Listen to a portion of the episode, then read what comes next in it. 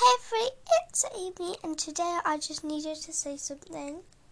I am actually going to do a answering questions with um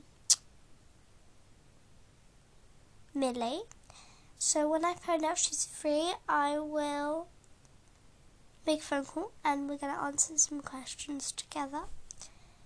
Um, so yeah, and any questions you send in, we'll try and answer. Yeah. Um, but don't please don't be discouraged if your question isn't answered. If it doesn't get sent in, then it won't be answered. You can either do this through voice message, email. My email is yabsyamy at gmail.com.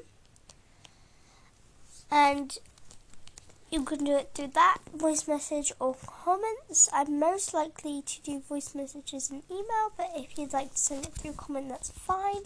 Comment on this episode, please, so we know that you commented. Thanks, bye.